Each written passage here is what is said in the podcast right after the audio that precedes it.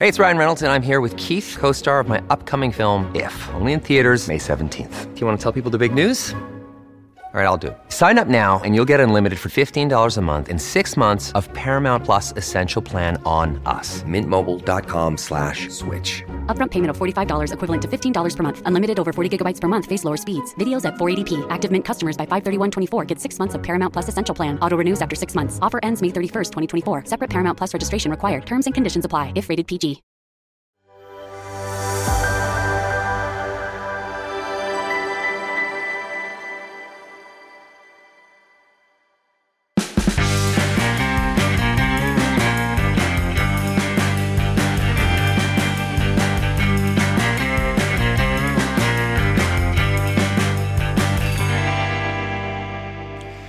Good evening and welcome to the show. Well, the $368 billion AUKUS submarine deal, the biggest military deal in Australia's history, received almost universal praise from commentators last week. Make no mistake, this is real history, said the Australian's foreign editor, Greg Sheridan. A great national project, said former Prime Minister Tony Abbott. A historic breakthrough, said Paul Kelly, also in The Australian. One of the most significant security pacts in modern history, said the British edition of The Spectator. And securing, securing not just the alliance, but our place as a Pacific power for generations to come, said Nine political editor Charles Croucher as he reported the deal from San Diego. But buried at the bottom of one story on the weekend by geopolitical consultant and Lowy Institute fellow Alan Dupont was this comment quote, In an earlier, more optimistic era, Australians united behind the Snowy Mountains scheme. Can a more divided, pessimistic Australia do the same and unite behind AUKUS?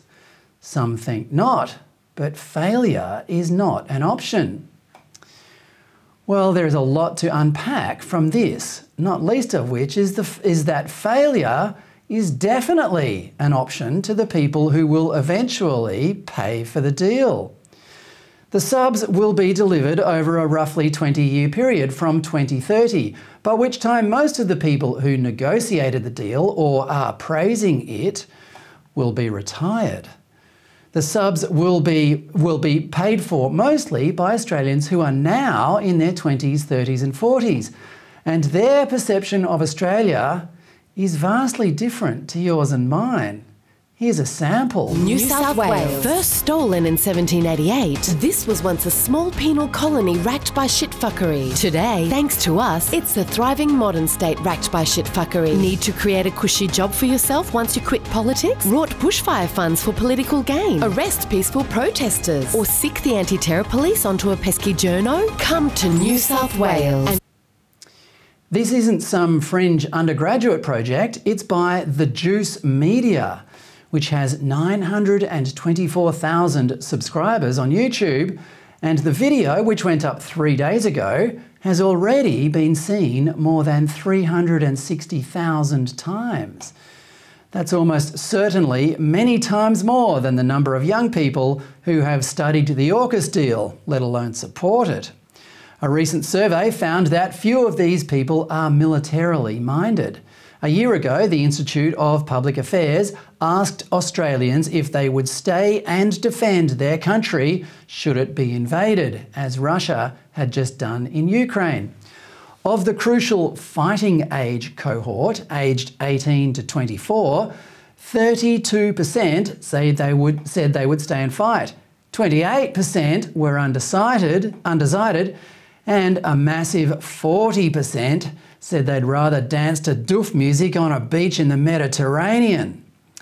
And why wouldn't they? These people have just emerged or recently emerged from 12 years in the Australian education system, which has taught them that modern Australia is an illegitimate state founded 244 years ago by an invasion that destroyed millennia of continuous cultural harmony with the environment, and that our reliance on fossil fuels is now cooking the planet to the point of inhabitability. Add to that the decreasing likelihood that any of this age group will own their own home, thanks to baby boomers sitting on a decreasing supply of housing, and that their exposure to social media has turned them into a generation of narcissists. And you can see why there is a widespread reluctance to fight for, well, fight for what? This puts the Australian Navy in a bind. It needs young people to man or person these new subs. But it's a tough sell. So last week, it released this recruitment campaign.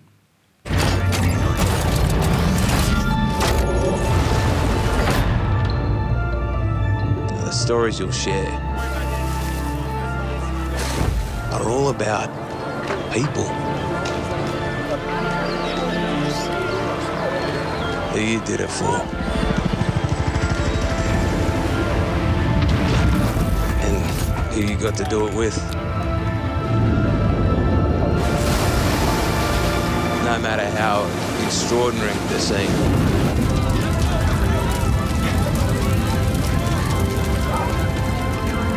Sometimes the greatest stories they come from the smallest moments.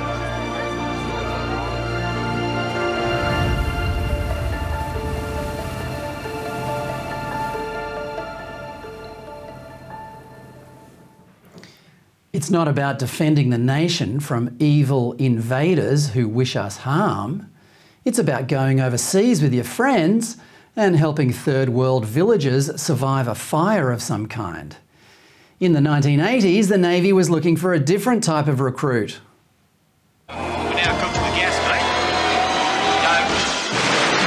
Burn away. Uh, bearing one. Navy strong, Navy proud. Navy means you stand out from the crowd. So don't take the ride Knows you're the pride of the fleet. Don't take the ride if you can't take the heat. Well, therein lies the dramatic shift that the AUKUS subs deal overlooks. We are currently in a Cold War with China, which has, over the past couple of decades, undergone the fastest military build-up in history. The last time we faced down this kind of thing was against the Soviet Union from 1947 to 1991. But the Western alliance of those days is almost unrecognisable today. In March 1987, for example, British Prime Minister Margaret Thatcher was invited onto Soviet television to describe how well her nuclear disarmament negotiations with Russian President Mikhail Gorbachev were going. Вооружений. Я не сомневаюсь в том, как вы мне ответите. Я ценю мир, свободу, справедливость прежде всего. И поскольку я считаю, что ядерное сдерживание мешает кому-либо начать крупную войну, думаю, надо сохранить ядерное сдерживание. Кроме того, есть еще одна причина для малых стран, таких как наши. Чтобы вы более полно рассказали о том, что вы думаете вот, о том, что мы называем перестройкой. Во-первых, сейчас ваше общество становится все более и более открытым. Все более открыто обсуждаете различные вопросы. И это часть и нашей веры в свободу речи, вероисповедания, свободу отношений. Более открытое общество. Вы обсуждаете это все так же, как и мы. Вам становится легче определять, что происходит на самом деле. В том, что касается перестройки, тут можно идти двумя путями. Либо у вас будет полностью централизованная система, где будет определяться, что производить, как производить и сколько это будет стоить. Но, в общем-то, это не дает наилучших результатов, как вы это обнаружили, потому что вы не платите людям за лучшую работу. С другой стороны, можно иметь общество, где будут стимулы. Чем больше работаешь, тем больше получаешь. И нужно признать, что люди работают не только ради своей страны, но и для своей семьи. Они хотят более высокий уровень жизни, и они, если увидят, что стоит работать, они будут лучше работать. Имеется много теорий, политических теорий. Я хотела бы, чтобы их было меньше. Независимо от того, какой теории придерживаться, никто, никакой компьютер не может учесть все условия в такой большой стране, как Советский Союз, все особенности в различных республиках. Нельзя учесть все чаяния и интересы народа. Нужно как-то более широко 120 million Soviet citizens watched that powerful and persuasive performance, and it was one of the key moments in the peaceful dismantling of the Soviet Union. The other key moment was this one. Mr. Gorbachev, tear down this wall.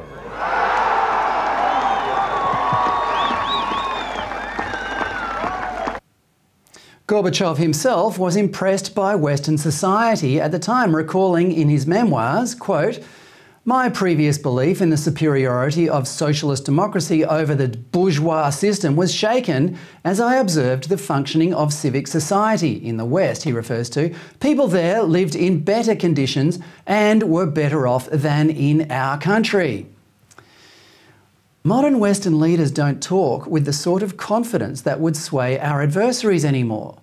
Thatcher's comparison between the centralised and the incentive society is almost never explained these days.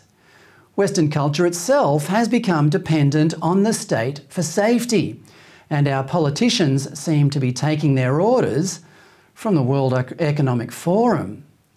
By contrast, Vladimir Putin and Xi Jinping's ambitions are based on the idea of restoring their nation's rightful glory at our expense, and we are less and less inclined to stop them. The war in Ukraine is a good example. This is increasingly a proxy war for the West, including Australia, which has pledged millions of dollars, coal, and military equipment to the Ukrainians. But as the conflict grinds past its first anniversary and to a point where neither side can afford to lose, where's the exit strategy for us? This, of course, benefits China, Russia's ally, because it depletes our military and drains our resolve, such as it is, to fight at a time when China's threat to start a bigger blue in the Pacific draws closer. Having said that, though, there was one moment recently when a Western leader was on the same path of peaceful detente as Thatcher and Reagan were with Gorbachev. It was this moment.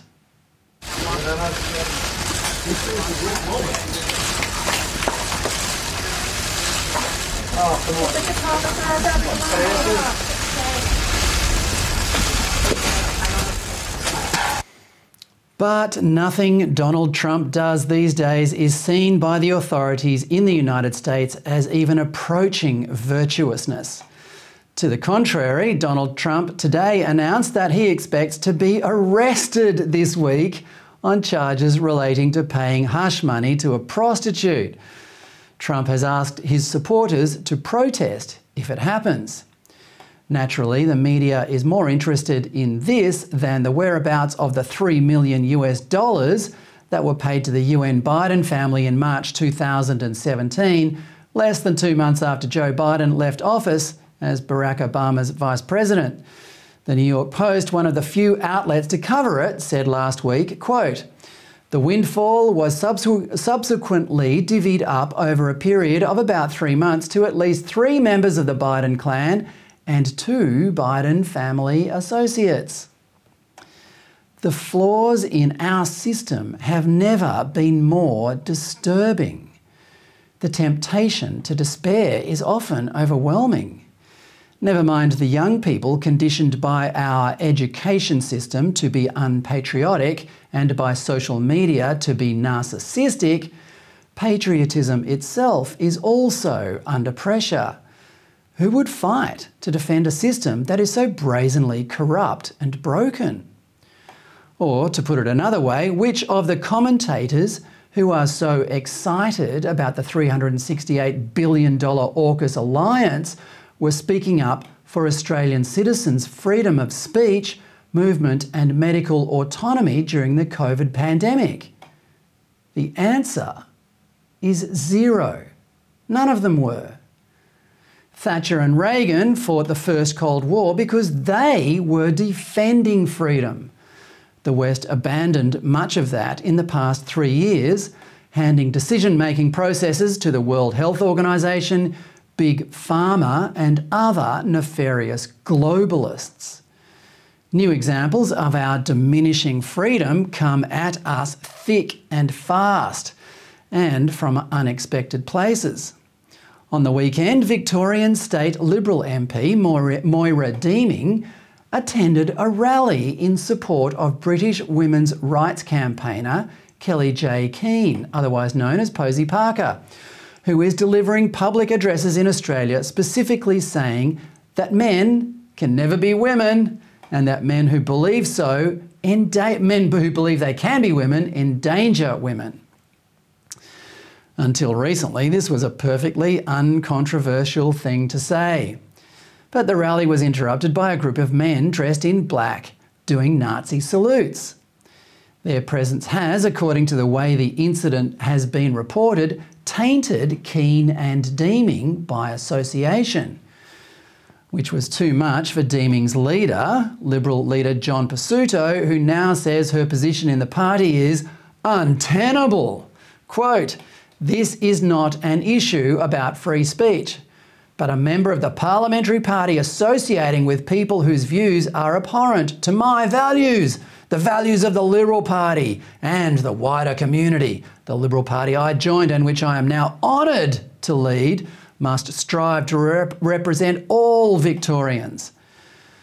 Pesutto also accused Keen of associating with known Nazis and other racists. This afternoon, Deeming appeared on, or Keen, I should say, on, a, on Avi Yemini's Rebel News, categorically denying the allegation and said to, to I hope you have a good lawyer. She also said, Moira is standing up for the safeguarding of children. You're supposed to be conservative, for God's sake. Unquote. Well, there's another mystery about those Nazis at that rally on the weekend. It's arguable that Nazi salutes incite or encourage hatred, which is against the law in Victoria. So, why didn't the cops arrest them? It's not as if Victorian cops aren't famous for their arbitrary application of the law when it suits them. Could it be that they didn't want to arrest the men because doing so would have revealed the men's true identities? Yet this is the hill on which the state Liberal leader is staking his credentials as a defender of freedom. There is resistance to Pesutto's move in the party room, and Deeming has said she will oppose the move to expel her. There's also some speculation that his leadership is now tenuous. But his resignation or departure would hardly be reassuring. At the risk of sounding nostalgic for the 1980s, Nazis were simply seen as sad losers back then. I hate Illinois Nazis. And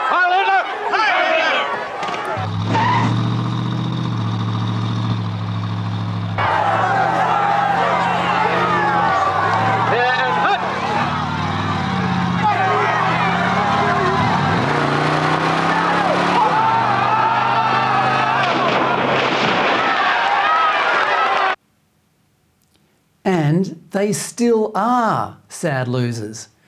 We just stopped seeing them like that.